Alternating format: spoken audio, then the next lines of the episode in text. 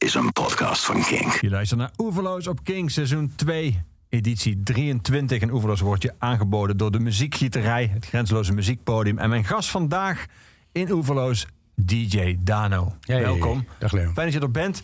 We gaan het uitgebreid hebben over jouw leven en jouw muziek. Want eh, jouw eh, biografie eh, die is verschenen in een nieuwe druk. Derde druk inmiddels al. Ja. Proficiat al mee. Daar gaan we het uitgebreid over hebben. Maar we gaan natuurlijk ook muziek draaien. Onder meer voor jouzelf. En muziek die op de een of andere manier in jouw leven van belang is geweest. Of jou heeft gevormd.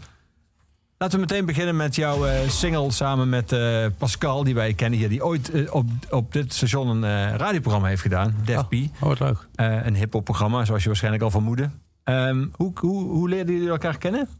Ja, ik ken eh, Pascal ken ik eigenlijk via een eh, project dat heette Sprooksprekers. Dat was een project met allemaal dichters in de jaren Ja. negentig. Was heel tof. Ja, was echt heel, heel cool. Dat eh, hebben we uitgebracht bij Miss Jacks. En ik werkte dan met een dichter, Serge van Duinhoven. En hij werkte meer met Olaf uh, Svetsloot, heet hij volgens mij. Die, nou goed, ik werkte dus aan de andere kant van. Ja. En door de wandelgangen heen hebben we elkaar door het project eh, zijn we elkaar tegengekomen. Maar je hebt altijd, dat was in de jaren 90. Hebben jullie altijd contact gehouden sindsdien, of niet? Nee, nee, juist helemaal niet. Dat was juist heel grappig. Dat, eh, juist niet omdat ik heel druk was met mijn carrière en hij met zijn carrière. Ja, dat we dat natuurlijk alle twee eh, ons ontpopten als een soort van... Die gebeurt allemaal. En eigenlijk bij mijn laatste psychologe, die, die, toen, kwam ik in gesprek met haar en toen zei ze, nou dat is ook grappig, want de man van mijn zus die maakt ook muziek. En toen zei ik, oh wie is dat dan? Toen zei ze, nou Pascal, Toen zei ik, ja rot op, echt waar. Ik zeg, geef alsjeblieft zijn nummer even. En toen eh, heb ik hem eh, gebeld. En toen zaten we twee weken daarna in de studio. Het was meteen zo van, hé hey Pascal, hey Dan, alles goed? Alsof we elkaar eh, jaren kenden, maar toch ook weer niet. En toen hebben we het liedje Wat de Fok ouwe hebben opgenomen. Ja. Nog helemaal niet met het idee van het, van het boek of zo. Dat kwam eigenlijk in november vorig jaar toen we... Ik met Arne van der Terphoven, de schrijver van mijn boek... dacht van ja, er komt zoveel aanvraag voor, eh, voor het boek... terwijl hij helemaal op is. Wat, wat gaan we daarmee doen? Dat was uitverkocht. Ja, de tweede druk was echt ook uitverkocht. Dus toen zaten we op eh 7000 boeken, wat al weg was. En ja, de vraag was gewoon heel groot. Overal waar ik draaide. Ehm, zowel binnen als buitenland eh, trouwens. En via Facebook kreeg ik allemaal berichten binnen... Dat, dat, dat we dachten, nou laten we de gok nog een keertje maken. En ehm, nou, toen hebben we dus besloten om derde druk te gaan, gaan doen. Het wilden eigenlijk met kerst uitbrengen, maar het was allemaal net te laat. Het werkte allemaal net niet, dus we hebben het eh, verschoven. En toen dacht ik, wacht eens even, ik heb ook die track van twee jaar geleden nog liggen... met een ander project waar ik mee bezig was. Met Pascal. En 1 in 1 is 2. Laten we proberen die twee tegelijk, tegelijk te gaan releasen. En misschien helpt het elkaar. En dat, eh, dat werkt goed, moet ik zeggen. Ja. En toen jullie samen de studio ingingen, ehm, wat, wat, wat was de verdeling? Was, hadden jullie samen al die track helemaal gemaakt en had hij de tekst al af? Of is er heel veel in de studio zelf ontstaan toen jullie samenkwamen? Pascal en jij? ik had de track ik al af. Het was eigenlijk voor een heel ander project. Want eh, via Onno Blom, dat is de programmeur van eh Poppodium Duiker... die had 2,5 jaar geleden een heel mooi plan bedacht van... nou, het lijkt me heel leuk om een eh, ding te bedenken... dat heet Guitars en Beats. Dus eh, ik kreeg via zijn contact allemaal eh, gitaristen... waar ik mee kon werken, zoals eh, Matthias Eklund... die ook op de single meespeelt uit Zweden. En eh Twan van Gerven uit Nederland. En zo nog een tal van andere gitaristen. En eh, ik zou er met twee vrienden een remix voor hun maken... en zij zouden dan op onze beats ehm, ja, gaan spelen. Dat was een beetje de deal. En dus vanwege, net vanwege die timing met mijn laatste psychologe... kwam Pascal ook in beeld. En toen had ik gewoon nog twee liedjes liggen... waarvan eentje wat de fokouwe was. En daar heeft hij gewoon overheen gerept. Ik wist maar god niet wat hij ging doen, wat hij ging zingen. Eigenlijk heette het liedje origineel Wat een vakouwe... omdat hij voor zijn kinderen het heel netjes wilde houden. Want je mag niet vloeken. maar dat is dus nu gewoon eh, Wat de fokouwe geworden. Ik ga hem draaien, hier is die. Top.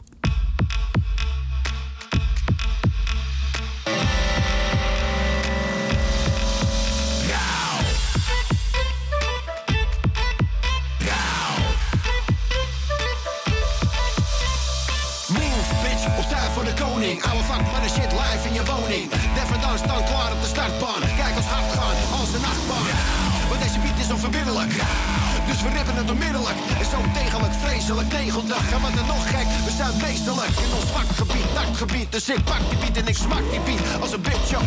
Dikke die zo power. Cool als kid, houd dit er liever rauwer. Dan die crap die je hebt, nu met rap. Dit is hard en direct op de boom en de bep. Pik de bass op, want is space op. Deze beat die dan op je face drop. Die staan hier al zo'n 30 jaar aan de top houden. Die nou is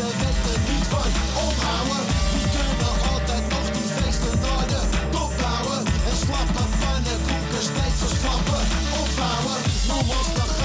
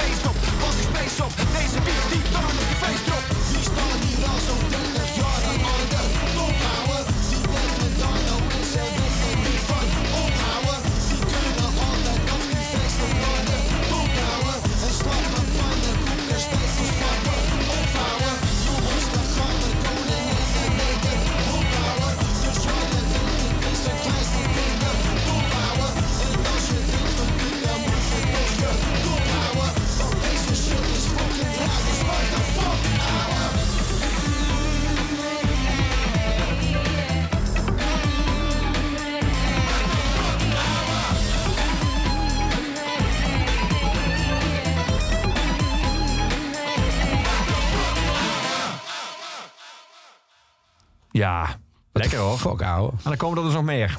Wat zeg je? Dan komen er nog meer van jullie samen. Oh, Ja, ja, ja, de opvolger is al klaar. Die heet eh, De Slaaf van de Matrix. Die heb ik eh, trouwens samengemaakt met producent eh Sec Edit.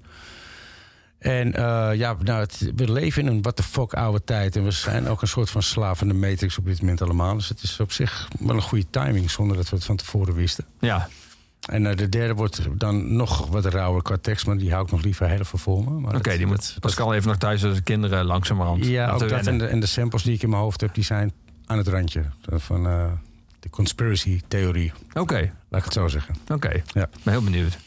Ik vroeg je ook eh, in, in aanloop naar deze, deze uitzending... of je zal vast wel wil nadenken over muziek... die op de een of andere manier voor jou zelf vormend is geweest. Het eerste nummer dat we dadelijk daaruit gaan draaien... is van de Police, Voices Inside My Head. Ehm jij mailde me dat jij behoorlijk geïnspireerd was... door de drummer van de Police. Een van de beste drummers aller tijden, Stuart Copeland. Ja, man. Maar in, in de nieuwe versie van, eh, van jouw biografie door, eh, door Arne van Terphoven las ik dat jij eh, de band op hele jonge leeftijd ontmoet hebt. Ja. En dat Stuart Copeland ontzettend aardig tegen je was. Ja, die was echt te gek. Die was Maar echt- Sting niet. Nee, Sting was een beetje een zuurpruim. En dat, dat vond ik echt heel kut. Vond ik dat. Ja, dat snap ik. Dat ik, was een, ik was een soort van verliefd op Sting. Dat is wel een afknapper, ja. Dat was een afknapper. Maar mijn vader werkte destijds voor de Telegraaf. En ik mocht met een eh, fotograaf van de Telegraaf mee. Volgens mij was het Ahoy Rotterdam uit mijn hoofd. Ehm, en eh, toen mochten we dus ook naar de platenuitrijkamer. Naar het optreden. Toen kwamen ze binnen. Dus ik stond er als mannetje van 12 volgens mij. Helemaal met zo'n klein kut fototoestelletje. Met zo'n flitsertje erop. En helemaal verliefd te kijken. Oh, daar heb je Sting. Maar die zei alleen maar van...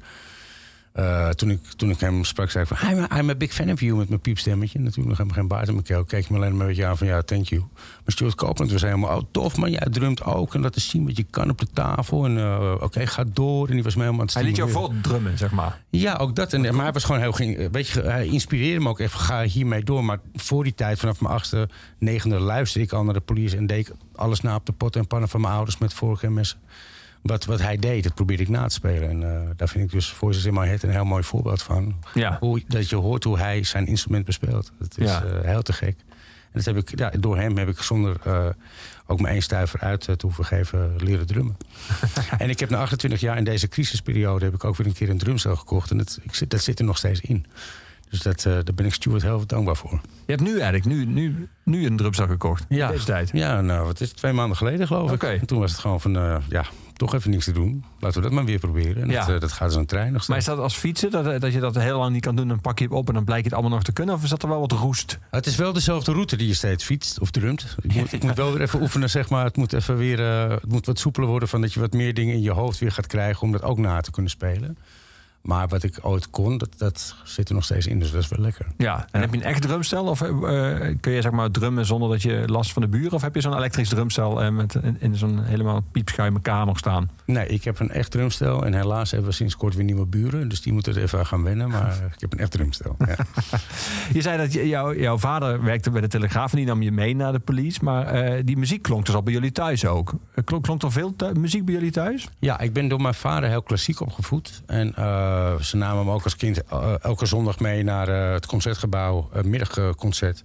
Ja, dat was jullie kerk, zeg je in het boek. Dat was, ja, dat was, eh, dat was eh, in plaats van de kerkdienst gingen wij op zondag naar het concertgebouw. En ehm, van mijn moeder heb ik veel meer ehm, eh, de, de, de Beatles en, en En eh, dat soort dingen meegekregen. Dus een hele andere tak. Maar ja, het, het was wel altijd veel muziek op. En mijn oom, die helaas is overleden, die speelde ook gitaar. Die was helemaal van de Kings en dat soort dingen allemaal. Dus er was heel veel mu- muziek in de familie. Ja. En daarom heb ik ook nu heel vaak dat ik. eh, ik vind het echt te gek om hardcore pionier geweest te zijn. En daar ben ik echt eh, fucking trots op. Maar het voelt af en toe ook wel dat je niet je, je vleugels kan uit blijven eh, slaan. Weet je wel? Omdat je wordt continu maar als ja, gabber hardcore DJ gezien. En je komt niet meer van die stempel af. Ja. Dat hoeft ook voor de, voor de rest ook niet. Maar ook daarin gebruik ik nu deze periode om met de livestreams die ik nu doe, gewoon heel veel techno te draaien. Wat, ik, wat altijd mijn voorliefde ook is geweest. En er wordt heel dik op gereageerd. En eh, nou, dus ook die track met Pascal en die Slaaf van de Matrix, dat is eigenlijk ja, weer heel anders qua beat zit het in elkaar. Het is meer zo'n bummeling-achtig dingetje. En ik hoop echt dat het een 2.0 door de crisis eh, iets heel moois eh, uit kan komen. En uiteraard blijf ik ook hardcore dingen draaien. Want, maar dan wordt het ook weer leuk. Ja. In plaats van steeds achteruit lopen en altijd maar diezelfde liedjes te blijven draaien. Ja, want je zegt ergens in het boek van Arne dat jij op een gegeven moment eh, stond te draaien. En dat het elke keer op een gegeven moment steeds harder en harder en sneller moest. En dat jij bijna zo'n gevoel dat wat doe ik hier eigenlijk? Dit is niet meer de muziek per se die ik zelf nou het leukste vind. Ik krijg een beetje de indruk dat jij op een gegeven moment ook wel werd gedefinieerd door wat andere mensen dachten dat jij was. Ja, ook dat. En, eh, maar door juist dat het steeds harder en sneller werd, heb ik ook een liedje gemaakt die van 120 beats per minuut naar 9000 beats per minuut. Omdat ik eh, zoiets had van ja, we zijn ooit begonnen met 120 eh, bpm. Nou, dat is de afkorting trouwens. Ja. En ehm, dat was al hard destijds. En, maar hoe, tot hoe ver kunnen we gaan? En dan merk je dat rond de 370 mensen of omvallen, hartaanval krijgen. Of, dus het was gewoon een leuk experiment. Maar inderdaad, ja, je wordt wel continu erop aangekeken dat dat jouw ding is. En dan, dan als je dat elke week maar moet doen. Kijk, als je er eh, twee ton per optreden mee verdient, dan doe het misschien wel met nog meer liefde dan dat je, zoals ik, gewoon een paar eh, roodjes verdient of zo, weet je wel. Ik, ik vind, ben ook muzikant, ik, ik hou ook van gewoon blijven maken wat ik leuk vind. Ja. Dus dat. Ja. Ja. Zullen, we, dus- zullen we de police gaan draaien? Met eh, Voices Inside My Head uit 1980 alweer. Dankjewel, Stuart.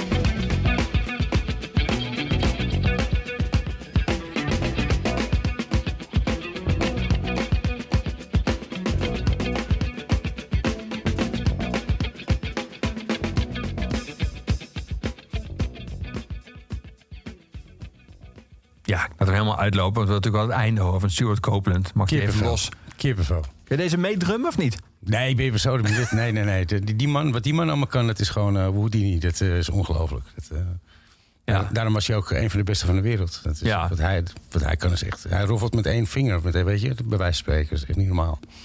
Top. Ja, het is jammer dat eh, hij en Sting elkaar niet kunnen uitstaan. Anders had de police nog wel langer bestaan. Ja, hij gebruikt... eh, het is een beetje hetzelfde als met het Dream Team. Hè. Hij had ook een beetje een eh speedprobleempje volgens mij. Ja, Wat Sting eh, absoluut niet leuk vond. En dat had ik met de Prophet. Die vond mijn gebruik eh, niet te doen. Dus die, het, eh, die stok ook de, de stekker eruit op een gegeven moment. Dat, ja. zo gaan die dingen dan.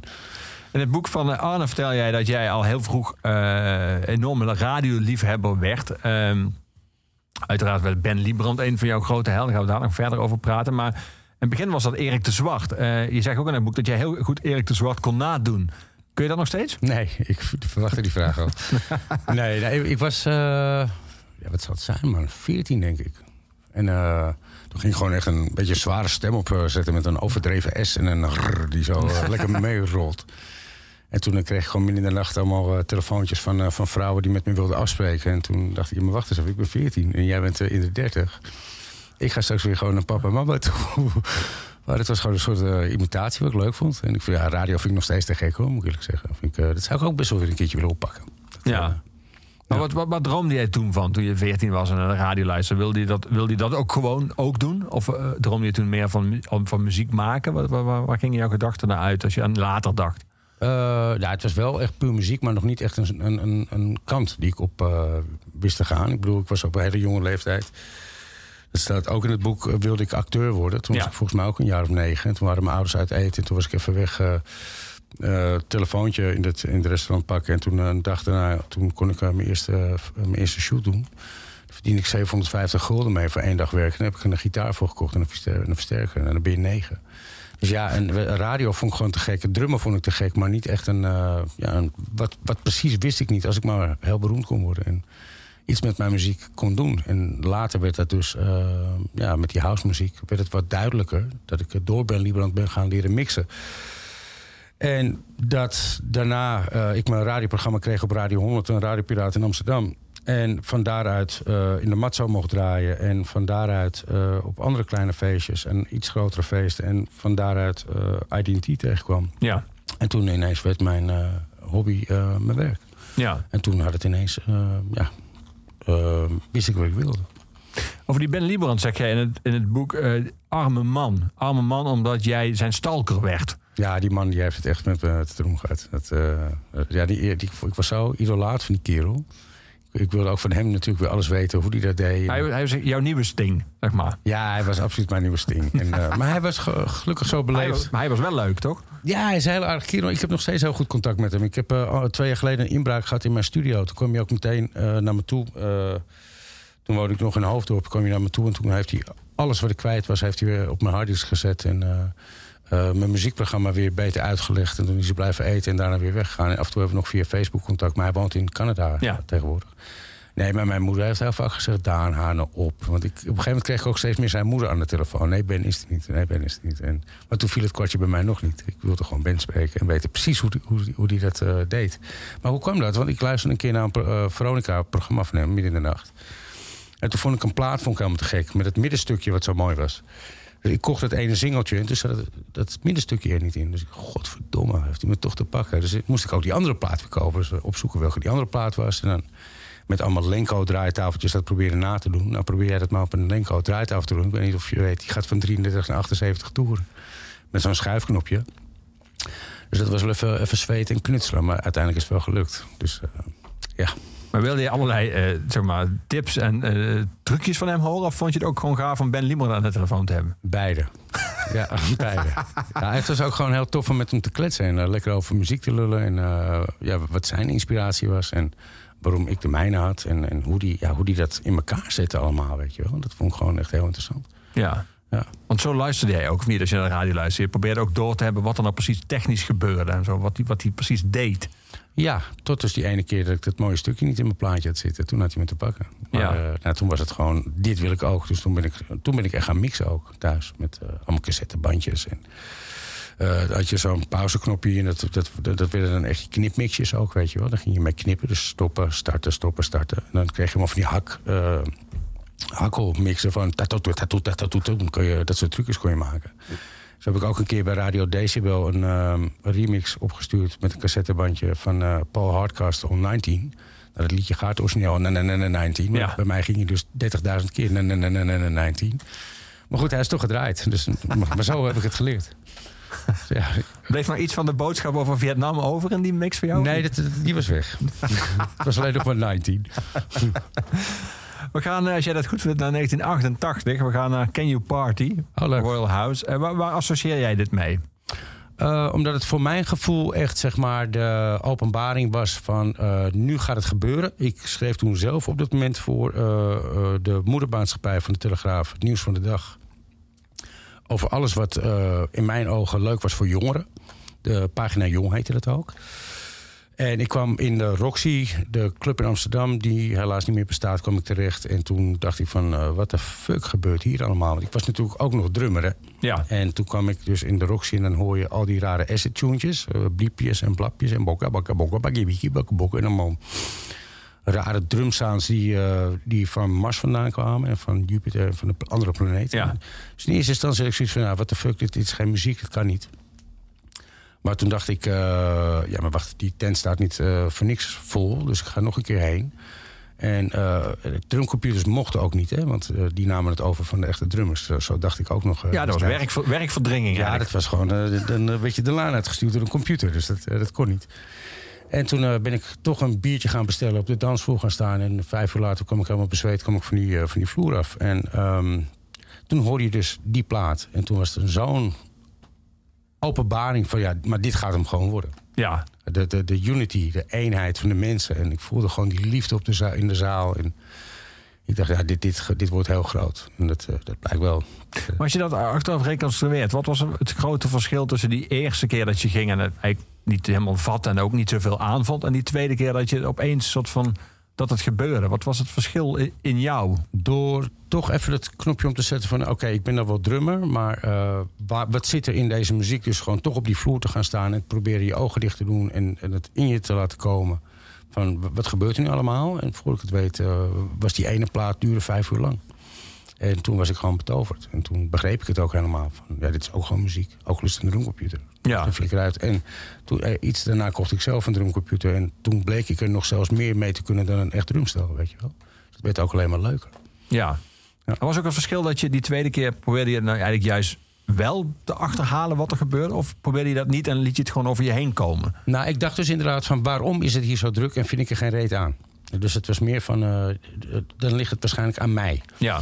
Dat, uh, dat, want die mensen vinden dat niet voor niks helemaal, cool. Dus uh, nou, wat ik zei, gewoon gaan staan, ogen dicht. En van, wat is het dan? Nou, toen werd ik gewoon in één klap gegrepen. Het is moeilijk uit te leggen, maar in één keer, bam, werd ik gewoon opgetild. Ja, dat ogen dicht zeg je dat twee keer. Dat is kennelijk ook belangrijk, of niet? Dat je... Ja, dat was voor mij toen wel... Uh, ik moest me ook even afsluiten van het echte drummer zijn. En ik moest gewoon echt even de muziek in me laten komen. Gewoon van teen tot hoofd en andersom, weet je wel. Ja. Gewoon, het moest gewoon even bij me binnendringen.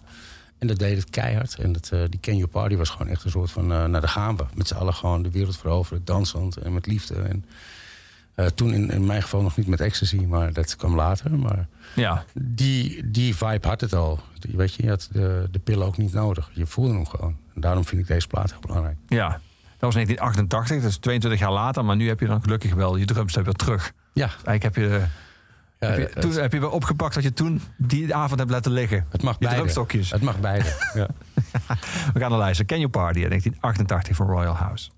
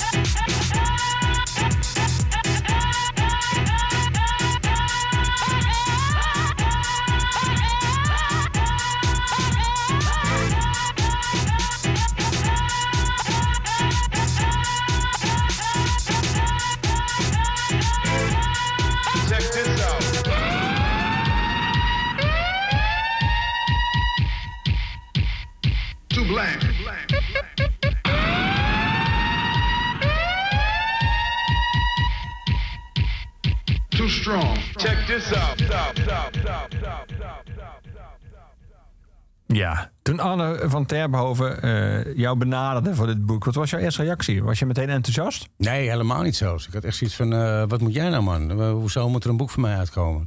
Doe, normaal. Nee, dat vond ik, ik vond het helemaal niet prettig. En toen zei hij van, nou, nou kom op, want ik heb gewoon meerdere interviews van je gelezen. En ik vind het toch interessant wat je allemaal vertelt steeds. En ik, op een of andere manier kom ik je ook steeds tegen. En, Ja, want hij schrijft veelvuldig over eh, dance. Het is ook niet bepaald zijn eerste boek. Eh, eh, Nee. Dus hij, het onderwerp dat hem, waar hij veel van weet. Dus ik kan me voorstellen dat hij de hele tijd bij andere mensen, andere stromingen, dat jouw naam ja, oppopte. Ja, dat gebeurde. Alleen ik heb toch wel waarschijnlijk heel expres gewoon echt heel veel weggestopt uit mijn verleden. En ja, ik voel mezelf nog steeds gewoon dezelfde boerenlul als iedereen anders, weet je wel. En ik heb, ik heb daardoor ook heel veel moeite gehad eh, door mijn roem om daarmee om te gaan. En ik moet eerlijk zeggen dat eh dat boek wel een soort van... ja, wel heel veel van me afgenomen heeft... waar ik altijd zo bang voor was. Dat, eh, net toen we eenmaal gingen... toen hadden we ook afgesproken... nou, dan gaan we ook all the way. Ja, En daar heb ik me ook aan gehouden. En, eh, maar ik heb wel huilend in zijn armen ge- gelegen ook, weet je wel. Omdat ik het gewoon... al die shit die, die gebeurd is ook... weet je, buiten alle leuke dingen die gebeurd zijn... Ja, dat kwam best wel hard aan. En dat, eh, dat vond ik gewoon heftig. En, en ik heb ook meerdere malen midden in de nacht opgebeld... van nou, stop maar mee, stek de, eh, de stekker er maar uit. En ik wil het niet meer, stop, stop, stop.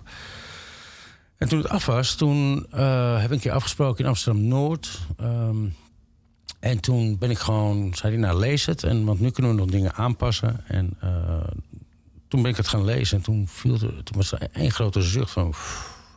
Wauw, eigenlijk best wel mooi wat er allemaal gebeurd is ook. Ondanks al die ellende. ja. En toen vond ik het goed. Toen was ook een soort van hoofdstuk gesloten in mijn hoofd, weet je wel. En, eh, Wat vond je het moeilijk hè, toen je bezig was? Vond je het lastig om het over jezelf te praten? Vond je het lastig om allerlei dingen die minder fijn is om terug te denken, om die weer opnieuw eh, boven te halen? Of je- was je ook bang voor het eindresultaat of wat mensen van je zouden vinden? Of...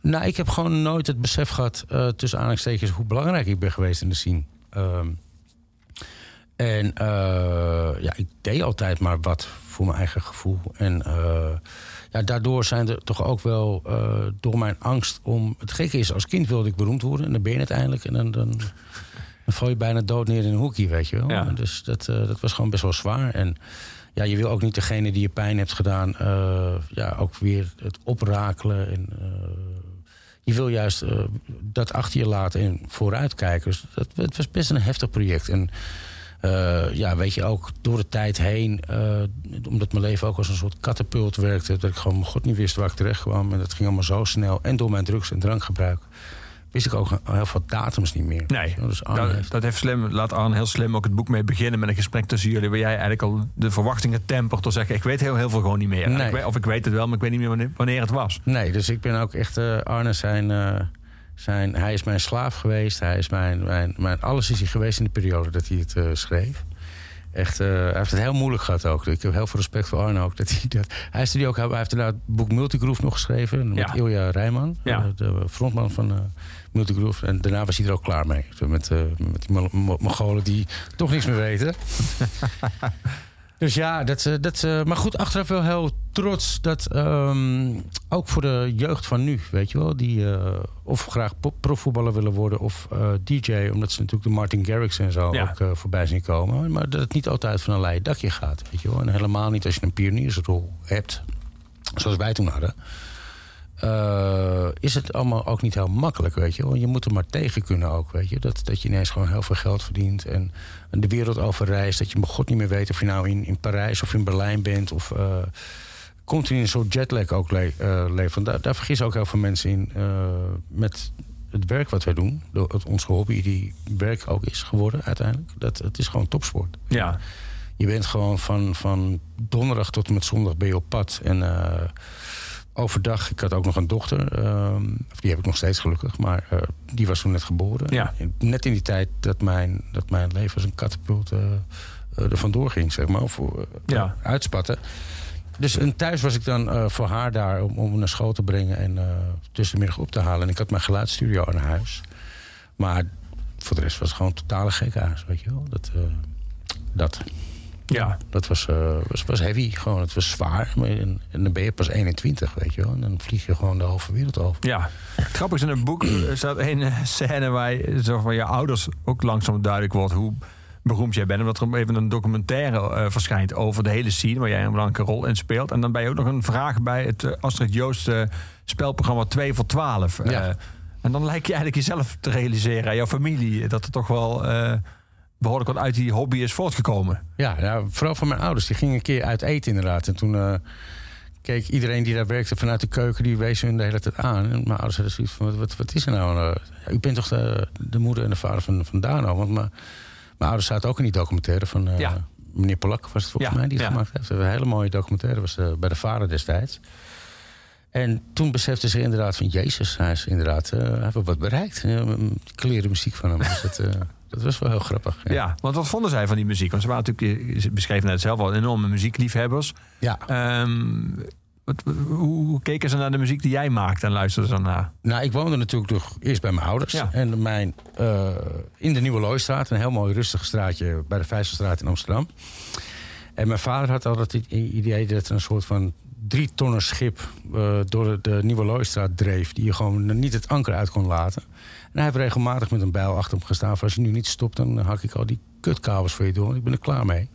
En dat resulteerde ook dat zij uiteindelijk zijn gaan verhuizen en ik in het huis bleef wonen. Dus Ja, ieder nadeel had dan ook weer zijn voordeel. zeg ja. maar. Ja. is de vraag wat ze van de muziek vonden wel beha- be- beantwoord. Ja, als je ze min of meer het huis uitgejaagd hebt met je muziek. Klopt, nou, ik was ook 13, 14 uur per dag bezig, weet je wel. Om het, eh, om het maar zo goed onder de, onder de knie te krijgen. En el- ik wilde elke plaat uit mijn hoofd kennen en zo. En ik wilde het gewoon goed doen. En ehm, het leuke is nu wel dat we werden destijds... Ik heb ook meerdere interviews geweigerd destijds. Omdat iedereen had het alleen maar over de doop en niet over de muziek. Nooit. En eh, nu merk je nu we eh, generaties verder zijn, dat het een soort van geaccepteerd is. Dus, dus het vechten ervoor heeft toch wel zin gehad. Dat, Ja. eh, zo, dat voelt wel heel prettig, moet ik eerlijk zeggen. Hardcore mag ineens nu, zeg maar. Alleen, je- ja, het was gewoon voor mij experimenteren en experimenteren. Meer was het eigenlijk niet. Ik, ik wilde gewoon lekker maken wat ik, eh, wat ik wilde maken. Ik kon destijds ook gewoon via de telefoon mijn muziek verkopen, weet je wel. Ik hield me gewoon mijn horen bij de speaker van 400 watt. En dan zei de platenmaatschappij altijd ja. Dus dat was makkelijk eh, je, je liedje verkopen. En dat, eh, dat kan je nu wel vergeten, kan ik je vertellen, de, Ja. deze tijden. Dat is een stuk lastiger. Maar ja, mijn ouders die, die waren er wel goed klaar mee, kan ik je vertellen. Ik denk, ik denk als ik nu tegen mijn vader zeg hardcore, dan gaat hij nog steeds zo... eh, als, ja. Ja. Ja. Maar heb je ze ooit meegenomen of niet? Want ik kan me voorstellen wat jij het straks beschreef in de Roxy... dat jij ook de eerste keer dacht, dit vind ik helemaal niks. En dat je nog het afscheid moest nemen van de drummer in jezelf. Ja. En pas toen je meeging, zoals over je heen niet gaan je ogen sloot... toen pas kwam het binnen. Hebben zij, heb je ooit gezegd, kom eens een keer naar iets waar ik draai... en ik ga gewoon in het midden staan en laat het gebeuren? Of- Ja, dat was heel tof. Dat was in de eh, Heineken Musical. Eh zeg ik dat goed? Ja. Toen hadden we zoveel jaar de Dream Team. eh, en dat was georganiseerd door Q-Dance. En toen verbaasde het ze. eh, en trouwens iedereen die ik tegenkom, die neem ik mee. Maar mijn ouders vooral. Van jeetje, wat zijn die mensen lief zeg. En aardig. En wat een sfeer hangt er. Wat een saamhorigheid. Wat een, wat een liefde. Alleen die muziek trekken ze gewoon niet. Maar wel, zeg maar, wa- wat, wat je daar voelde, dat vonden ze, helemaal, vonden ze helemaal te gek. Dus dat heeft ze wel, zeg maar, tot bedaren gebracht. Ja, ja. Het is eigenlijk helemaal niet zo slecht. je Nee. De muziek wel, maar de mensen niet. Ja, en, ja, precies. Ja, precies. Ja. Ja. Je zei net eh, dat je, het- dat je echt 13 uur per dag bezig was om het onder de knie te krijgen en zo. Maar het ging jou dus ook echt heel erg om het ambacht, om de, om de zeg maar, technische kant ervan. Ja. ja, je moet je voorstellen als je het eh, hebt geleerd met een eh, cassettebandje en een Lenko eh, draaitafel. Dan wil je ook gewoon echt alles kunnen. Dus eh, op een gegeven moment werden het eh Technics eh, draaitafels. En dat maakte het wel een stuk makkelijker, moet, moet ik eerlijk zeggen. Maar je wilde gewoon echt alles daarmee kunnen. Eh, bijvoorbeeld dat je ook een eh, trucje met achteruit doen... terwijl je schijf nog open staat, soort scratch, achtergeluidje en dat soort dingen. Ik wilde gewoon alles onder de knie krijgen. En ik wilde gewoon... op een gegeven moment had ik 11.000 platen. Die wilde ik gewoon allemaal uit mijn kop kennen. Dat ik gewoon, ja, maakt me, me het werk achter, achter op een feest ook makkelijker. Van, oh, die, oh, die uit de koffer pakken, terwijl mijn voorganger die pakt. Dat ik er meteen op kan anticiperen van, oké, die moet er achteraan. Dus dat was veel huiswerk, maar wel leuk. Het was zelfs zo dat in de Nieuwe Looistraat woonde ik tegenover een school. En dat ik in de pauze stonden alle mensen van school gewoon mee te dansen op straat. En eh, dat ze op de hoek van de Vijzelstraat gewoon gingen luisteren. Zo van, is hij thuis? En als het stil was, dan eh, was ik niet thuis. En als het eh herrie was, dan belden ze aan. Van, mogen we even binnenkomen? Dat- Ja, ja. Zo ver ging het, ja.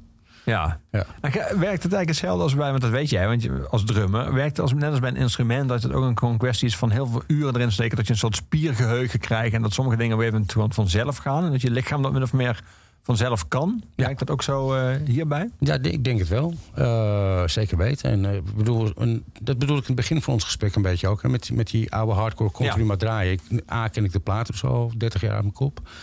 En ik kan dit gewoon draaien als je me blind doet, mijn handen eh, afbindt en mijn benen afbindt. Weet je. Dan kan ik met mijn knie kan ik het alsnog doen, bij wijze van spreken. Weet je wel. Dus dat, ja, dat is wel. eh, dat, komt gewoon alleen maar oefenen, oefenen, oefenen, oefenen. Maar die nieuwe apparaten, die, die CDJ's, die maken het weer nog makkelijker. Maar dat vind ik wel weer leuk, want heel veel mensen die eh, vlak voor de crisis ging ik met mijn vriendin naar Rusland. Naar, het was echt het allerlaatste vliegtuig hadden we terug trouwens, by the way. Anders hadden we daar waarschijnlijk nog steeds gezeten.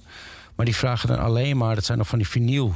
Weet je, draai naar vinyl, draai naar vinyl. Maar ja, jongens, dat heb ik al zoveel gedaan. En met dit kan je zoveel meer doen. Ja. Het zijn echt van die freaks wat die alleen maar blijven haken op vinyl. Terwijl het is juist zo leuk dat ik heb ook geen Lenko meer, weet je wel. Dat een cassettebandje ook niet meer. Je moet juist gebruik maken van wat er ook komt, vind ik. Ja. Ja. Maar grappig, het is nostalgie naar een periode die jij lang hebt afgesloten. Want die je ook hebt meegemaakt. Ja. Dat vinyl alleen maar. Ja. Ja, ja, ja, ja, veel. Ik had 11.000 platen. Dat, eh, ja, en als je in mijn boek goed kan lezen, dan heb ik behoorlijk wat ge- gesworven ook. ja. En iedere keer 11.000 platen op je nek eh, krijg je op een gegeven moment over de tyfus over in. Dus ik heb ze op een gegeven moment verkocht. Ja, eerst gedigitaliseerd en toen eh, allemaal platen verkocht. En toen woonde ik nog in een soort van kraak woonbootje in de Haarlemmerlieden. En toen eh, ging ik eventjes een weekje naar een vriend van me in Italië om muziek te maken. En toen kwam ik terug en toen was mijn harddisk eh, gestolen. En waarschijnlijk door mijn huisgenoot die hem voor een pakje kook eh, verkocht heeft. Maar er stonden wel 11.000 eh, unieke platen in. Dus, nou, mensen, lees het boek alsjeblieft. Want het is te veel om hier binnen twee uur allemaal te vertellen. Maar ja, het was, wild, was een wilde tijd. En, pff, ja. Ben je daarna begonnen om een deel van die 11.000 terug te kopen of niet? Of heb je dat gewoon opgegeven? Nee, opgegeven. En, maar wel gelukkig heel veel teruggekregen via mijn collega's. Die eh, alles digitaal weer hebben toegezonden. Maar ik had gewoon echt platen die niemand had. Omdat ik destijds een van de nummer één eh, DJ's was. Dus ik heb zoveel dikke white labels gehad die niemand had. En die ben ik gewoon kwijt. En dat is wel heel zonde. Ja. Ja. Heb je ze wel verkocht aan een liefhebber dat je in ieder geval het goede gevoel hebt dat ze bij de juiste persoon terecht zijn gekomen? Of zijn er Ja, volgens- aasgieren op afgevlogen? Mm, het- volgens mij was er wel iemand die hier hard ervoor had. Oké. Ik, ik kwam alleen achteraf kwam ik erachter van... heb ik er 3000 gulden voor, eh, euro voor gehad? Best wel weinig. Dus, eh, maar goed, ook weer te goed geloven. Ja, doe er wat moois mee, weet je wel. Ja. We gaan naar eh Welcome to the Thunderdome. Oh, leuk. Dat lijkt me wel eh, een mooie inleiding voor als we dadelijk over het Thunderdome gaan hebben. Van jou. Is goed. Welcome to another edition of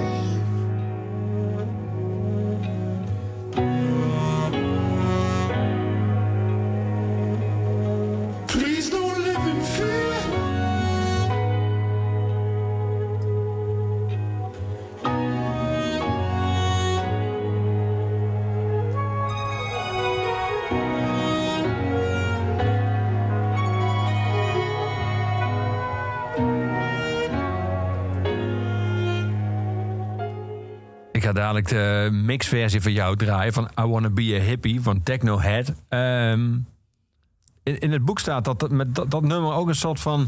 Dat ook een zeker zijn het begin van het einde was, dat nummer. Dat daar het commerciële gedeelte van de muziek inslopen. Dat uiteindelijk ook eh, de muziek kwaad heeft gedaan. Hoe kijk jij nu, als je bijvoorbeeld dit nummer gaan draaien, hoe kijk je nu terug op dit nummer bijvoorbeeld?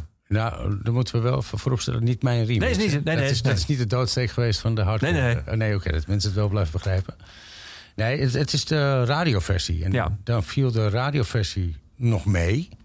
Maar het was meer die bullshit die daarna kwam. Van Ja. Gabber Piet en, eh, en al Ja. die andere ellende. Weet je. Ja, dat daar is Gabbertje, daar is Gabbertje. Ja, je zegt in het boek over hakkenbaden, daar kon je echt niet om lachen. Dat maakte eigenlijk alles kapot, zei je, wat jij had opgebouwd. Zo zag je dat. Ja, nou niet alleen ik, maar wij. Ja, eh, de als- scene. De, de scene die de keihard voor geknokt had. En, en, en eh, de liefde voor die hardcore hebben, hadden en hebben. En ineens komen er van die, van die mafketels daar een beetje grapjes over maken, weet je. Dus dat voelde echt wel... ja, rot op met die troep, weet je wel. Dat, eh, is, ga weg, dat, dat is, niet, is niet cool. En dat heeft volgens mij toch ook wel echt er een beetje aan meegedragen. Dat eerst werden we ja, gezien als engers. Ja. En daarna werden we gewoon uitgelachen op straat, weet je wel. Dat is eh, best wel heavy. Gewoon, het is gewoon geen respect naar degene die ja, er zoveel tijd en energie in hebben gestopt... om mensen heel blij te maken op de vloer. Ja, Wereldwijd, weet je wel. Dat, eh, dat was gewoon niet cool. nee. Is natuurlijk heel gek hoe dat werkt. Eh, Ik kan me herinneren, van Jiske Vet was een tijdje lang... had je de lullo's en toen werden ook zeg maar, korfballen werden mensen uitgelachen. Het is op een manier als iemand een parodie op je maakt... Dat is, dat is eigenlijk erger dan dat je uitgescholden wordt. Dan word je soort van uitgelachen en dat kan het einde van een subcultuur betekenen. Nou kijk, een, een parodie, daar kun je om lachen. Maar dit, dit werd gewoon doorgetrokken. Dit werd op een gegeven moment het ding. En waarschijnlijk eh, werd hiermee iedereen's angst voor de hardcore mensen... eh soort van... eh, eh, die gingen zich erachter schuilen. Ja, Van eh, ha, ha, ha, ha. Weet je, net als dat we nu weer zo bang worden gemaakt met die coronavirus... Was, eh, waren wij toen ook een soort coronavirus. waren de, de corona van de muziek. Ja, en, en dat mensen zich erachter gingen verschuilen en ons uit gingen lachen, weet je wel. Dat, maar goed, mijn remix heeft weer een... Ik, nee, ik, het, het was wel grappig, het ging zo. Fred Berghout, de labelmanager van Mokum Records... die, die had het plaatje van Technohead. Eh I Wanna Be Hippie. Ja. En ik zei tegen Fred, hier moet je gewoon een radiosingle van maken. Deze samples zijn zo catchy. En hij zei, nee maar dat kan niet. Dat, eh, dat geloof ik niet. Ik zei, nou, doe nou maar. Ik zeg, ik maak wel een hardcore versie... maar zoek even iemand die dan een, een radioversie wil maken. En toen heeft hij Jeroen Vlammen in de Brexit gevonden... van eh, later dan de Party Animals. Hè. eh, om die radioversie te maken. Nou, dat, dat werd dus echt meteen een hit. En mijn ehm, versie heeft weer een heel ander mooi verhaal. Dat eh, Henny Vrienden was in de tijd dat ik in de Nieuwe Loostraat woonde... was hij mijn buurman Ja. in de straat verderop. Ja. De, de voorman van, van Doe Maar. Ja, en je bezorgde hem, eh, lezen we het boek van Arne, gratis de krant. Ik, ja, ik eh, gaf hem gratis de krant en hij vroeg zich af waarom. Ik zeg, nou, jij bent Henny Vriend, dus jij hebt een gratis krantje verdiend. En jaren later kwam dus die remix eh, ter sprake. En toen heb ik weer bij hem aangebeld. En toen zei ik, mag ik alsjeblieft die sample gebruiken? Toen zei hij, nou, het liedje is niet van mij. eh, maar ik ga even voor je bellen. Ik ben zo terug. En vijf minuten later kwam je de trap. Toen zei je mag alles mee doen wat je wil. En toen mocht ik Doe Maar met uh, Nederwiet gebruiken. En dat, daar was ik super trots op. Ja. Dat, dat ik dat mocht doen. Ja, Ja, dat was je had je in dit geval het mazzel dat eh, in ieder geval een van de vier bandleden van Doe maar naast jou wonen. Maar hoe ging dat op, andere manieren? We, luisterden net naar eh, jouw Thunderdome nummer. En toen zei je even, terwijl we hier aan het luisteren waren, dat er zitten samples in uit eh, de Mad Max film met Mel Gibson en Tina Turner. Ja. Ehm, de rechten op allerlei samples die je gebruikt, hoe was dat toen geregeld? Nou, niet. Dat was gewoon rippen. En ik, ik kon destijds ook gewoon niet normaal naar een film kijken. Want ik, ik, ik hoorde ook, overal hoorde ik gewoon dikke samples in. Dus eh, de, de, de moeder van mijn dochter, de Sandra, die werd er helemaal krankjoren van. Want kon dus gewoon normaal nooit een film normaal kijken. Je was totale, totale beroepsdeformatie had jij. Je hoorde overal muziek in. Meteen. En dan in dialogen bedoel je? Of in geluidseffecten? Of in... Nou, ik, ik, zag, ik zag een film, ik hoorde een sample, ik hoorde een, een uitspraak van bijvoorbeeld eh, El Pacino. Dat, die heeft ook behoorlijke mooie uitspraken gemaakt. En dan was mijn liedje in mijn hoofd al af. En eh, dan werd het meteen teruggespoeld, El Pacino eh gesampled. In de hoop dat hij ook eh, ooit een keer met een shotgun bij mij zou aanbellen. Waarom heb je mij misbruikt? Maar dat is nou helaas nooit gebeurd, net als met andere mensen die ik gesampled heb. Maar je hoorde, de, de, je hoorde een, zeg maar een dialoog of een monoloog... en dan hoorde je meteen muziek omheen in je hoofd. Mijn liedje was meteen klaar in mijn hoofd. Ja. Voor- Vooral met die hardcore. Met El Pacino, met de Godfather en dat soort dingen was het vrij makkelijk. Met de teksten die ze hadden. Ja. Er was veel dood en verderf. En, dus dat, eh, dat werkte wel. Dat was wel eh, ja, voor, mij, voor mijn gevoel eh, leuk naar, naar een film luisteren. Zeg maar. Ja. Ja. ja, je zei het was niet geregeld toen, dus je deed dat gewoon. Leverde dat wel eens gedoe op? Of ook eigenlijk dat bijna niet? Nou, we hebben één keer gehad met Bart de Graaf. Maar dat is ook echt de, alle, enige, de enige keer geweest dat het is gebeurd. Toen- Die was natuurlijk ziek. En toen hadden we eh, dat parodietje van hem... Wat die, met die tering, tyfus, tering, tyfus... eh, Ja, hadden we toen. Teringtubbies. De teringtubbies, ja. En, eh, goed, dat weet je nog beter dan ik, denk je wel. Dat is ook wel een parodie op de Teletubbies. Ja, precies. Die, die heb hij kapot gemaakt eigenlijk. Ja, klopt. Nee, maar het, het, het, het was... Mokum ging even slecht. eh, na een hele succesvolle periode. En toen hadden de Prophet en ik die sample gepakt. En toen hadden we meteen binnen een paar uur een fax van... eh, bestond ook nog Een een fax. Van eh, BNN op de, op de mat liggen. Dat die eh, per direct uit de handen genomen moest, moest worden. Maar toen hadden we gelukkig al duizend verkocht. Dus toen, ja. Dus El Pacino en Mel Gibson heb je gewoon met rust gelaten. Maar Bart de Graaf kwam achter je aan. Ja, er zijn, er zijn ook wel verhalen dat eh, eh, mensen samples hebben gepakt van U2 of van de Stones. En die dan als een soort van. Op, eh, de de muzikanten die het gepikt hebben om hun vingers te tikken van je betaalt ons 1 euro en nooit meer doen. En ja, waarschijnlijk hebben al die mensen als Mel Gibson en Tina Turner dit liedje van mij nog nooit gehoord, omdat Nee. ze teringmuziek vonden. Dus daar hebben we gewoon geluk mee gehad. Ja. Ja, we gaan naar die eh mixversie luisteren van eh Technohead, I Wanna Be Happy. Je had geen, je had geen eh, ambitie zelf om dan ook die radioversie te maken. Nee, nee, nee, nee. Dat, ik wilde gewoon lekker, lekker door blijven rammelen. Ja, vond ik leuk.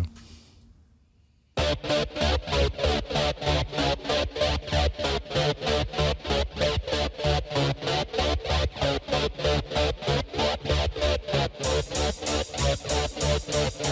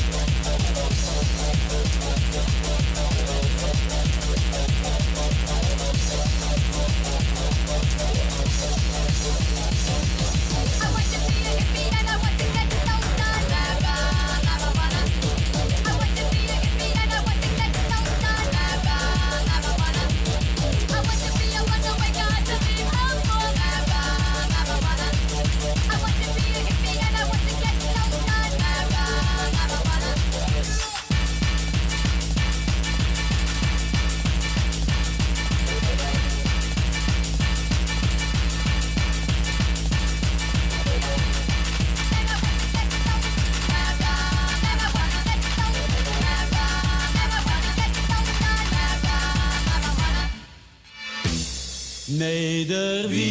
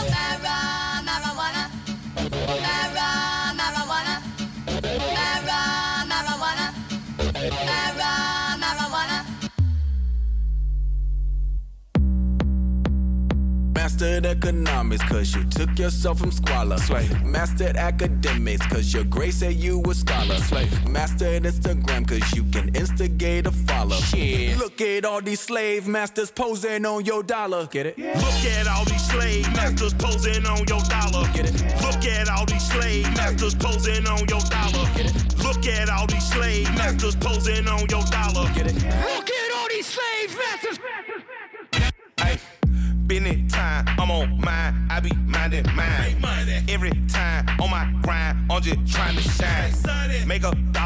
Government, they want a dozen dime. The petty kind might kill you cause they see you shine. I done had to have a talk with myself plenty times. Am I a hypocrite cause I know I did plenty crime.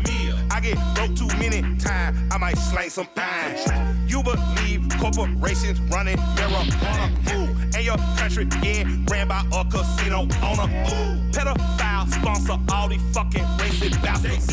And I told you once before that you should kill your master.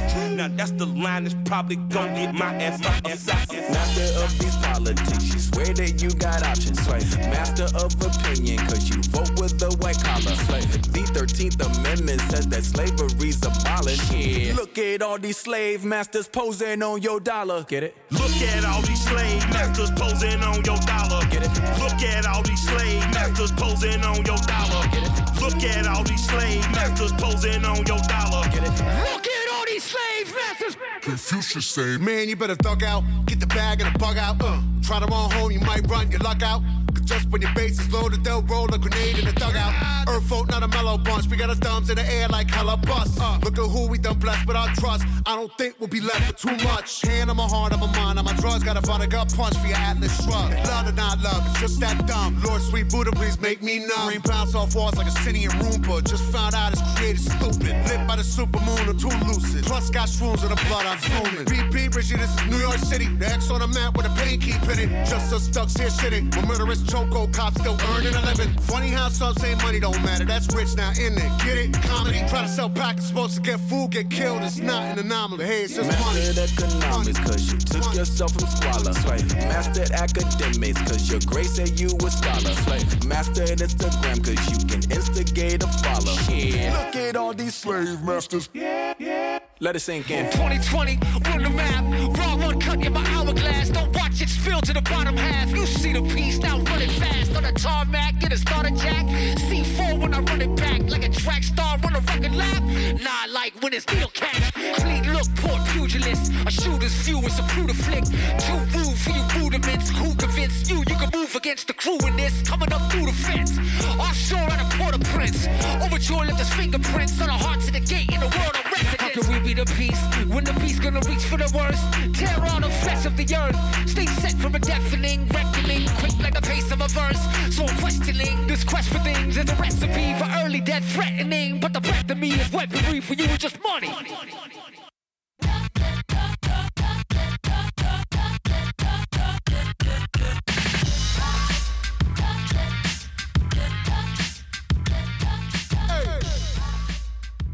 Je hoorde Run the Jewels van een fantastische nieuwe plaat. Samen met eh, Pharrell Williams en uiteraard, je herkende waarschijnlijk meteen Zack de la van Rage Against the Machine. Ehm Tano Earls Court, wat was dat voor een band? Earls Court eh, was een band. Ik woonde eh, destijds in Earls Court in Londen.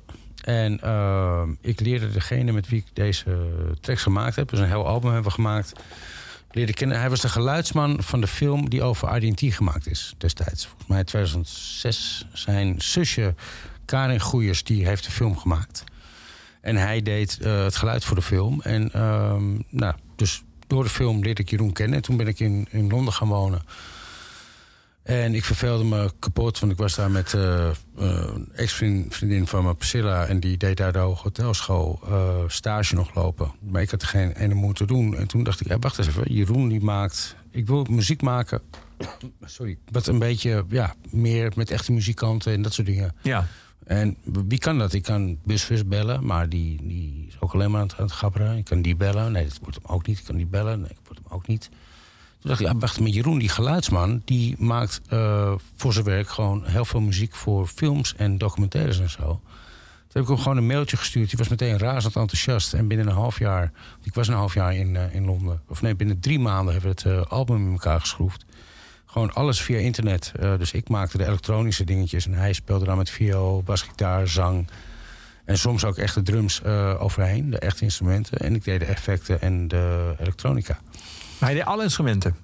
Ja, die man die kan echt zoveel. Dat is echt gek. En dat, eh, is echt een heel mooi album eh, is dat geworden. 20, 22 Nevern Place. Dat was het adres waar ik woonde ook. Echt mijn straat en mijn, mijn huis. Sorry, is een rokershoesje. Ehm, en eh, ja, daar ben ik echt heel trots op. Het, maar dat is ook weer zoiets, weet je wel. Door de stempel die ik heb eh, in de hardcore... hebben we twee iTunes downloads gehad... waarvan wij één hebben gedownload. En voor de rest heeft het helemaal geen reet gedaan, weet je. Dus dat is gewoon echt zonde. Dus ik ben nou heel blij dat je iets ervan wil laten horen. Want ik ben echt heel trots op het, eh, op het album. Dat het iets totaal iets anders is... wat ik gewoon altijd ook heel graag heb willen doen. En Ja. dat, eh, omdat ik ook vanuit mijn verleden... gewoon ook muzikant ben, weet je wel. En dat... eh, dat vond ik heel leuk om dat samen te voegen. En dat, dat, is, dat heeft geresulteerd in dit, in dit mooie album. Ja, we gaan Right One leuk draaien. Leuk. Ja.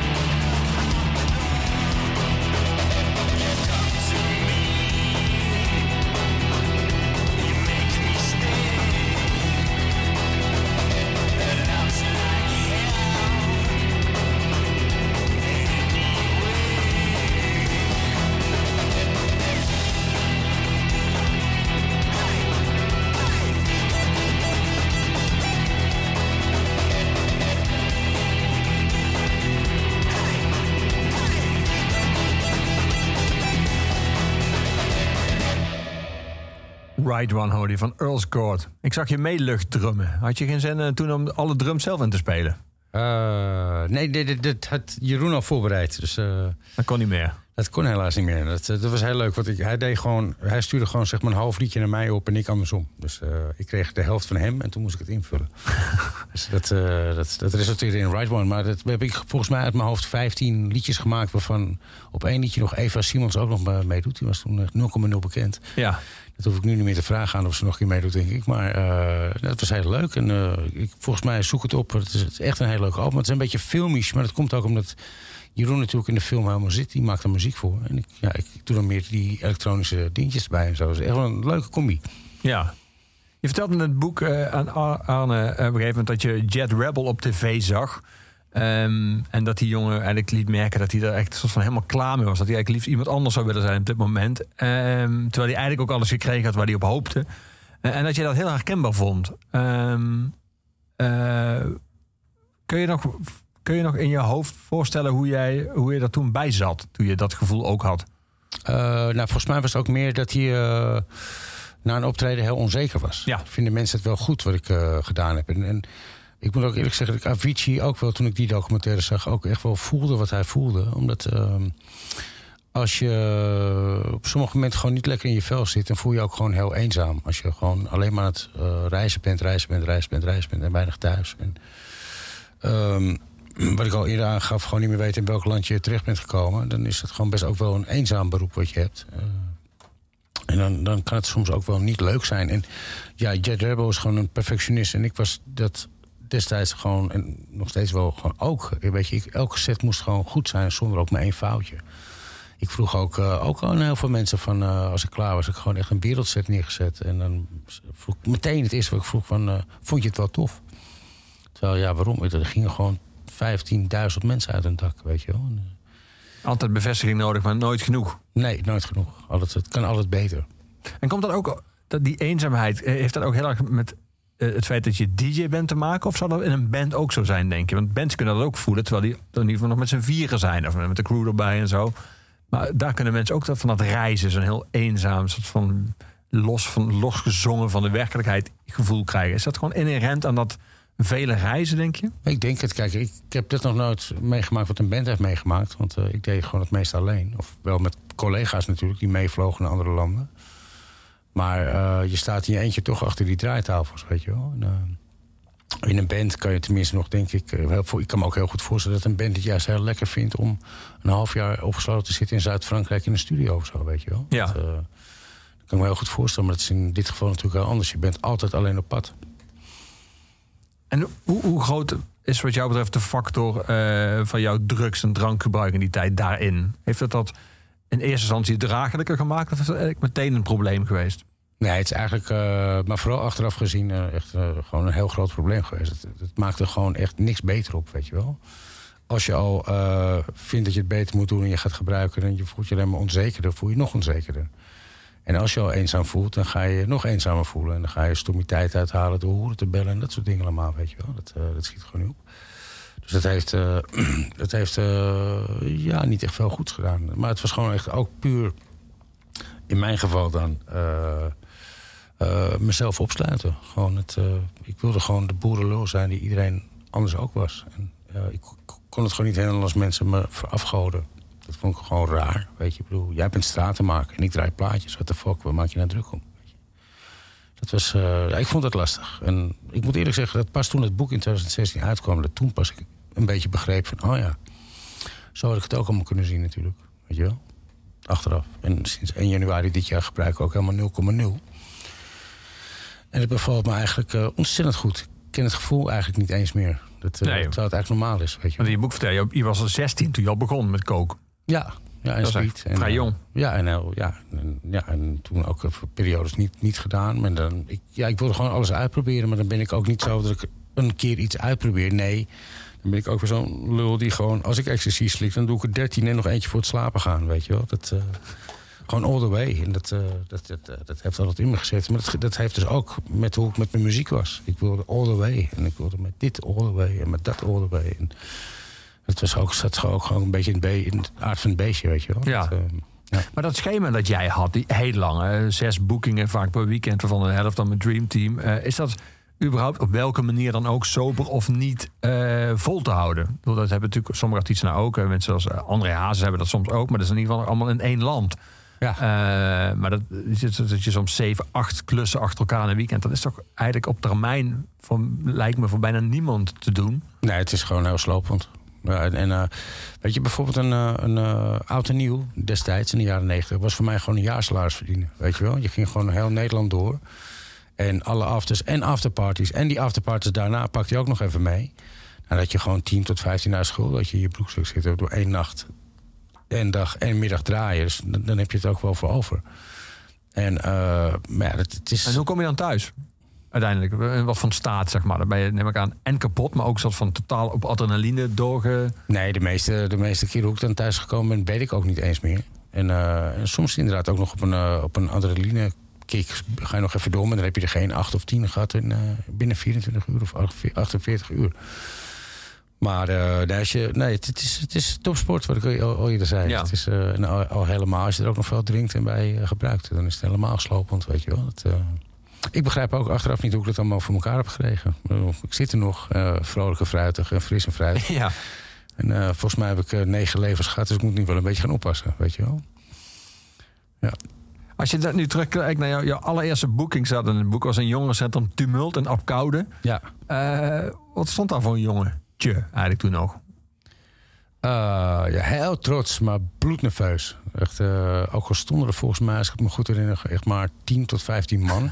Had gewoon, zelfs in coronatijd had er nog gekund. Ja, precies. Dat was gewoon. Dat had nog Een coronaproeven show was dat.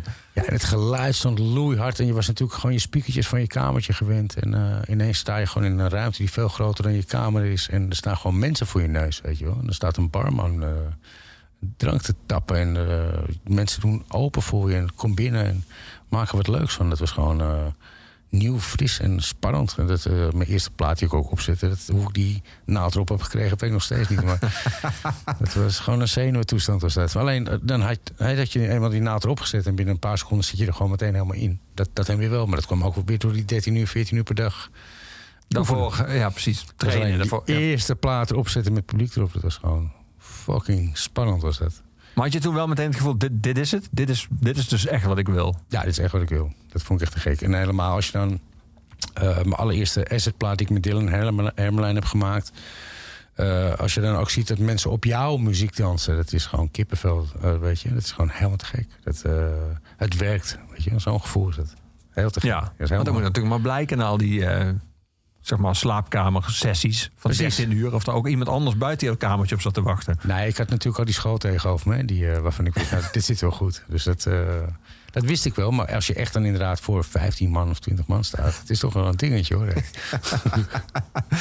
We gaan iets heel anders luisteren. eh, naar de, de Sprooksprekers met Paranoia Paradijs, Zombie Town. Oh, leuk. Kun je dit, kun je dit inleiden? Want het is weer een hele andere eh, muzikale richting voor jou. Ja, nou dat is dus wat ik eerder vertelde. eh, dat is met eh Serge van Duinhoven, Ja, de, de dichter. Maar die schreef ook voor verschillende kranten en tijdschriften. En die, die was daarvoor ook dus voor naar Sarajevo geweest. En die had ook verschillende geluidsopnamen daar gemaakt. Dus ook de stem die je daarin hoort is van iemand uit Sarajevo die in een zombie town leeft. Dat zegt hij ook. En ik heb, dan, ik heb dat niet meegemaakt wat hij meegemaakt heeft. Want ik zat thuis, veilig op de bank. En ik heb dan wel door alle tv-beelden te kijken... heb ik geprobeerd de sfeer van wat daar gebeurd is te maken. En ik heb ook de geluiden die je hoort... is eh, bijvoorbeeld met de, de mitrailleurs die geschoten worden... is het een stukje van de ritmes geworden. Of een... een, een een, da. wat je hoort is een, is een moeder met een kind. En het kind hoor je schreeuwen van angst. Eh, en dat zijn een beetje de elementen die ik in het liedje eh, gebruikt heb... om Serge te versterken met zijn verhaal... om te vertellen hoe erg die oorlog daar was. Ja. Hij werkt inderdaad hetzelfde als wat je zojuist vertelde bij eh, bijvoorbeeld El Pacino. Dat je, als, je- zo gauw je de, de, de fragmenten hoorde en de stukjes die Serge had meegenomen... dat je eigenlijk meteen de muziek eromheen in je hoofd ontstaat? Of is het dit bijvoorbeeld bewerkelijker? Nee, volgens mij is dit liedje, als ik me niet vergis, binnen acht uur gemaakt ook. Dus dat ging best snel, ja. Je bent een snelle werker volgens mij, of niet? Als je erin zit, is het lekker. Het, grappige is dat de liedjes waar ik ooit twee weken voor ge- gewerkt heb... of in dit geval Earlscourt, wat we net hoorden... wat je Ja. drie maanden mee bezig bent... dat verkoopt voor geen ene ruk. maar de liedjes die je binnen een paar uur in elkaar schroeft... die, eh, die verkopen, verkopen gewoon. Dus. We gaan naar eh, de sprooksprekerslijst met Serge van Duinhoven. Paranoia, Paradijs, Zombie Town.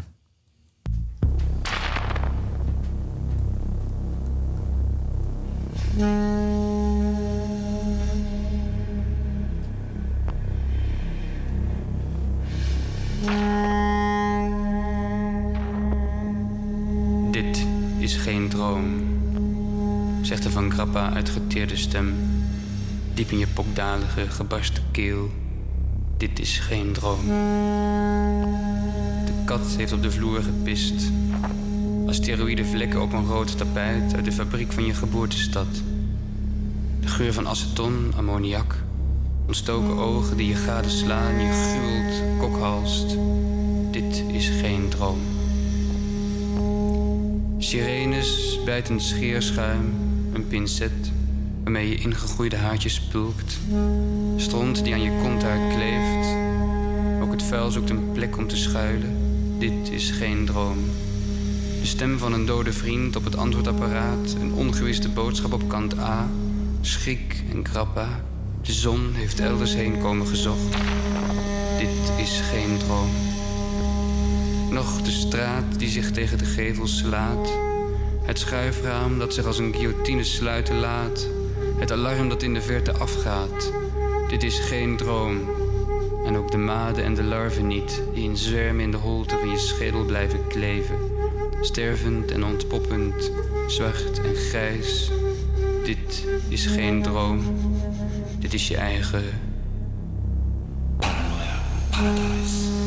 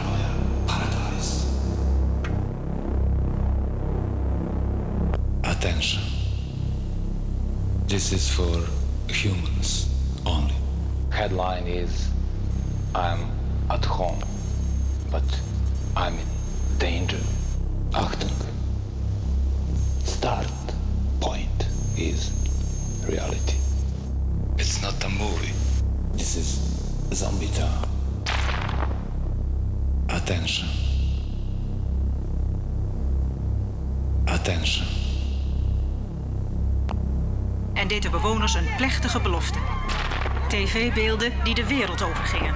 We did not go there to stop the war. We did not go there to stop the war.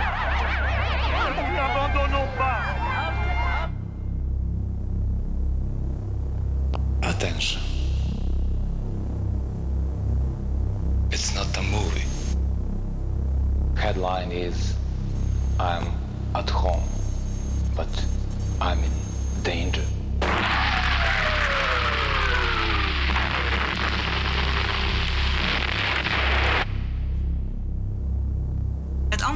Vraag wordt niet gevonden in de massagraven, maar in geheime documenten.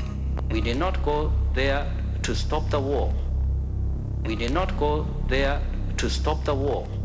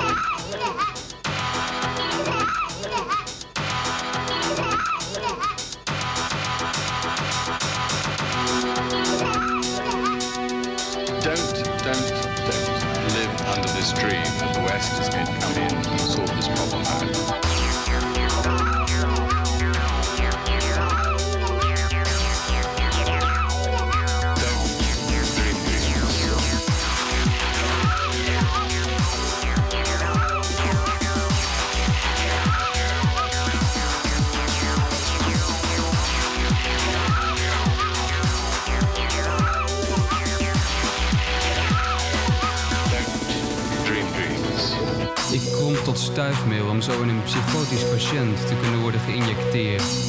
Om al daar de exploderende synapsen, sissende zenuwknopen en kwaadaardige chemische invasies te kunnen observeren.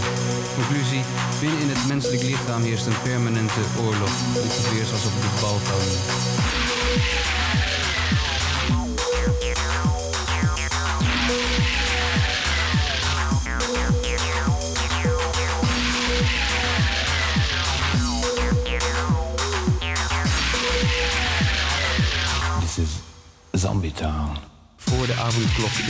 Loop ik onder een volle maan naar huis.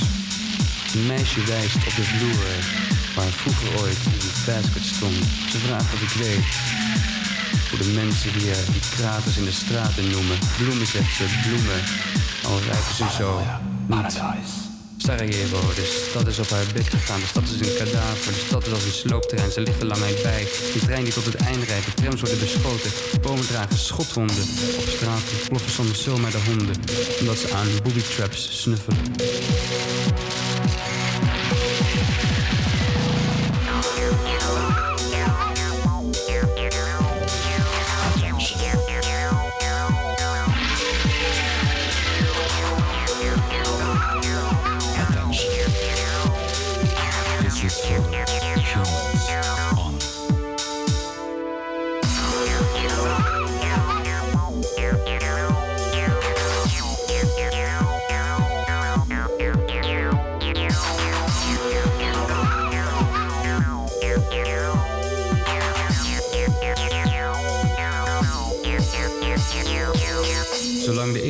Bestaat, vernietigen wij en haten wij, vernietigen wij en roven, hebben lief en hebben spijt. Ik hoor onder de wielen van de Ivoor troepen de straten om de vrede roepen, een stervend soldatenlied. Maar komen weet ik, zal zij niet. Zombie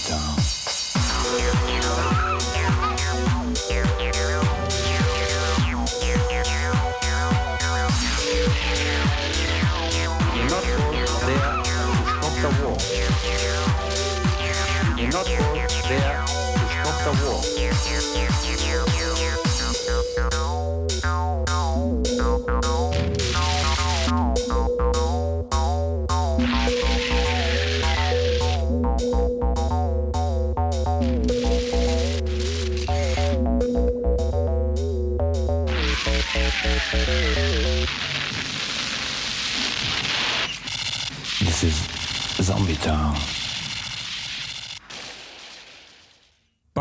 Paradijs, Zombie Town van Sprooksprekers. Had je hem al lang niet meer gehoord?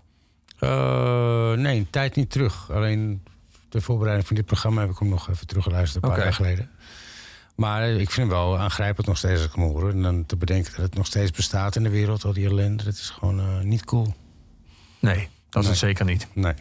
Er zijn heel veel mensen in deze tijd waarschijnlijk, helaas, en ook nog door de economische recessie die wordt voorspeld de komende tijd, worden geconfronteerd met enorme schulden. We kunnen in het boek van Arne lezen dat jij op een gegeven moment een rekening kreeg van de Belastingdienst, een accept Giro van 340.000 euro. Kun je mensen een tip geven hoe je daarmee om moet gaan als er op een dag zo'n envelop op je bus, eh, op je mat ligt? Blijven lachen. ja. Ja, meer kan je niet doen. Je kan, eh, je kan eh, van een flatgebouw of, of springen of whatever. Maar nee, je, moet gewoon blijven lachen en denken van... nou, dit was een... maar ik heb het ook gewoon stom aangepakt, weet je. Ik bedoel, ik was veel te eerlijk. Ik heb eh, al mijn zwarte boekingen op tafel gelegd. Ik heb gewoon eh, eerlijk verteld wat ik verdiende. En ja, ik had destijds ook niet echt iets afgedragen. Maar goed, het mooie is wel dat ik hun heb gebeld. Van, wat, ik moet belasting betalen. Toen hebben ze me eigenlijk best wel een schop onder mijn reet gegeven achteraf.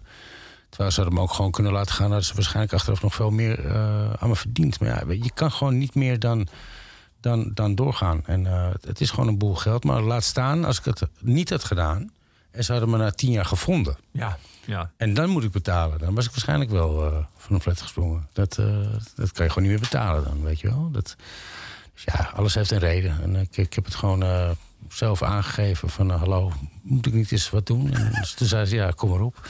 nou ja, dan, dan moet je op de blaren zitten. Ja? Ja, je vertelde nu lachen en het boek bij daar ook- overigens ook wel redelijk laconiek over. Maar was er helemaal geen paniek bij jou? Dacht je ook, het is maar geld? Of dacht je, het verdient wel wat terug? Of het komt wel goed? Of, eh, Ja, ik was, muzikaal was ik helemaal was mijn nek omgedraaid. Ik kon er geen kant meer op. Er kwam echt niks meer uit mijn vingers. Dus er was wel een soort van paniek. En als je Eh, ja, je, je- dan ga je bedenken, wat, wat, wat moet ik doen? Maar je kan niks anders doen, want je bent muzikant en je wil muziek maken. En dat komt, komt gewoon niet meer uit je vingers. Dus dat is wel eh, deprimerend. Maar Ja. eh, Is dat de enige periode die je dat ervaren hebt? Dat er echt helemaal geen creativiteit meer uit je komt? Nou, is nog wel een keer eerder gebeurd ook. Of, of later bedoel ik. Dat, dat was toen die hele hardcore in elkaar stortte rond 2000. Eh, maar toen was het ook gewoon te veel, weet je wel. En in, in dit geval was het gewoon... eh, ja, stom. Alleen, wat doe je dan? Dan ga je een bouwbedrijf beginnen. En eh, er moet toch geld binnenkomen. Je hebt ook een kind eh, rondlopen. En nou, toen leerde ik met twee linkerhanden ineens... hoe ik een mechanische ventilatie moest plaatsen en ophangen. Al was de eerste keer zo dat de buurman beneden rook... wanneer de buurman boven gepoept had, geloof ik. Dat was niet goed aangesloten. Maar gaandeweg leer je ook daarin weer verder. En eh, dat, eh, nou, toen, ik heb nog steeds een bouwbedrijf buiten mijn draai om. En dat, eh, dat ja, het maakt ook weer mensen heel blij. En dat, ik, zie het, ik zie het gewoon zo positief als je iets moois maakt bij iemand thuis. Dan is het ook weer net alsof je een liedje schrijft. Het komt ook van niks, wordt het iets heel moois. Als je zo een beetje naar de wereld kunt kijken, dan maakt het allemaal een stuk makkelijker, denk ik. Ja. Heb je ook eens dat je dan eh, dat er bouwwerkzaamheden zijn, dat je een drillboor hoort en dat je daar een goede beat in hoort? Ja, dat is ook wel gebeurd af en toe. Ja. Een kwast is wat stiller, maar eh, ja, dat is absoluut gebeurd. Ja, klopt. klopt. Ja, ja. We gaan er één nummer van, eh, van jou draaien, ook letterlijk in dit geval van jou. Een samenwerking eh, met Herman Brood. Oh ja, leuk. Wat heb je voor een herinnering aan hem? Ja, echt alleen maar tof. Ik heb zo met die man gelachen. En ehm, het is echt zo'n lieve kerel. Het is echt... ja, ik heb van hem ook een, eh, een les geleerd. Hij zei altijd van, vergeet nooit waar je vandaan komt. En dat, eh, nou, dat is precies hoe ik ben met mijn muziek nog steeds. En, eh, en ik vind het jammer dat hij er niet meer is. Het jammer is ook met dat hele ding... is dat ik deed met een vriend van mij uit New York... Nikolai Vorkapic, uh, artiestennaam Nico. Hele goede muzikant, techno. Als hij geleefd had, nu nog steeds... had hij echt nog steeds denk ik hele mooie muziek gebracht. Maar het, we hadden het bijna af. En Nico ging dood aan kanker en aids. En, en Herman sprong van het Hilton af. Dus ik heb gewoon echt, nou ja, maanden, zo niet anderhalf eh, jaar met die muziek thuis gezeten. En bijna eroverheen gespoeld van, dan maar niet meer. Omdat, ja, de twee mensen waarmee ik het gemaakt had, die eh, waren er niet meer. Maar we hebben zo'n toffe tijd gehad. Dat hoor, ik weet niet welk liedje je uitgekozen hebt, maar je hoort het. make it work. Oh, Make It Work. Oké, en een ander liedje hoor je dan ook hoe vrolijk die is op het eind van het liedje. Dan hoor je hem helemaal lachen en zeggen van... eh, het is allemaal zo tof, weet je wel. En dat is, die, die, die, die vibe hadden we in de studio. Dat was te gek. Welk nummer is dat wat je nu bedoelt? Volgens mij is dat eh, Let's Do It. Of eh, welke was die andere? Die, die... Dan gaan we die doen. Let's do it. Nee, nee, doe die. Let's do it.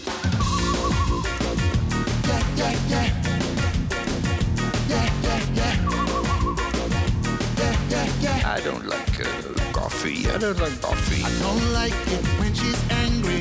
I don't like it when she's sad. So I give her all my money, everything she never had. But does she love me for the man I am? Do I take her breath away or is she just a friend?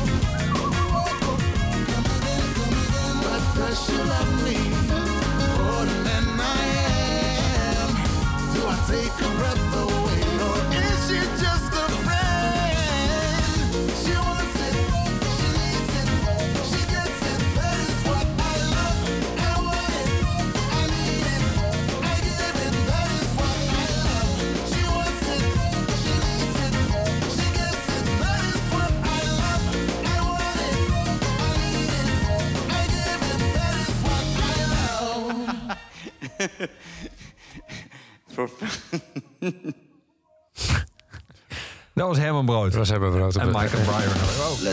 Hij zit er weinig in, Herman, maar... eh, Zullen we die andere ook draaien? Want daar zit hij meer in, hè? ja, daar zit hij meer in. Ja. Maar Eh, goed, je, je voelt wel de, de, de vibe die we hadden in de studio.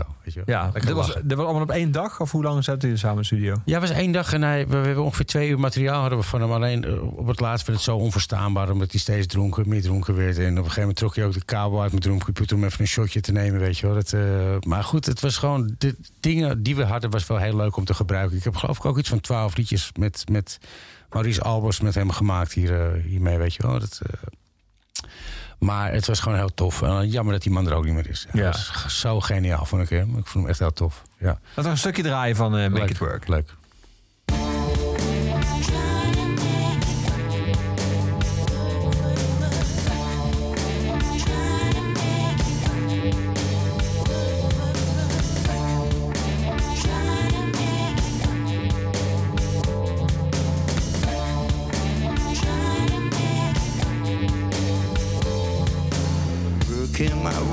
To you, babe. Working my way back to you, babe. Gotta find me a way to get out of this place. Been there before, been there before. Work, work, work to make it work.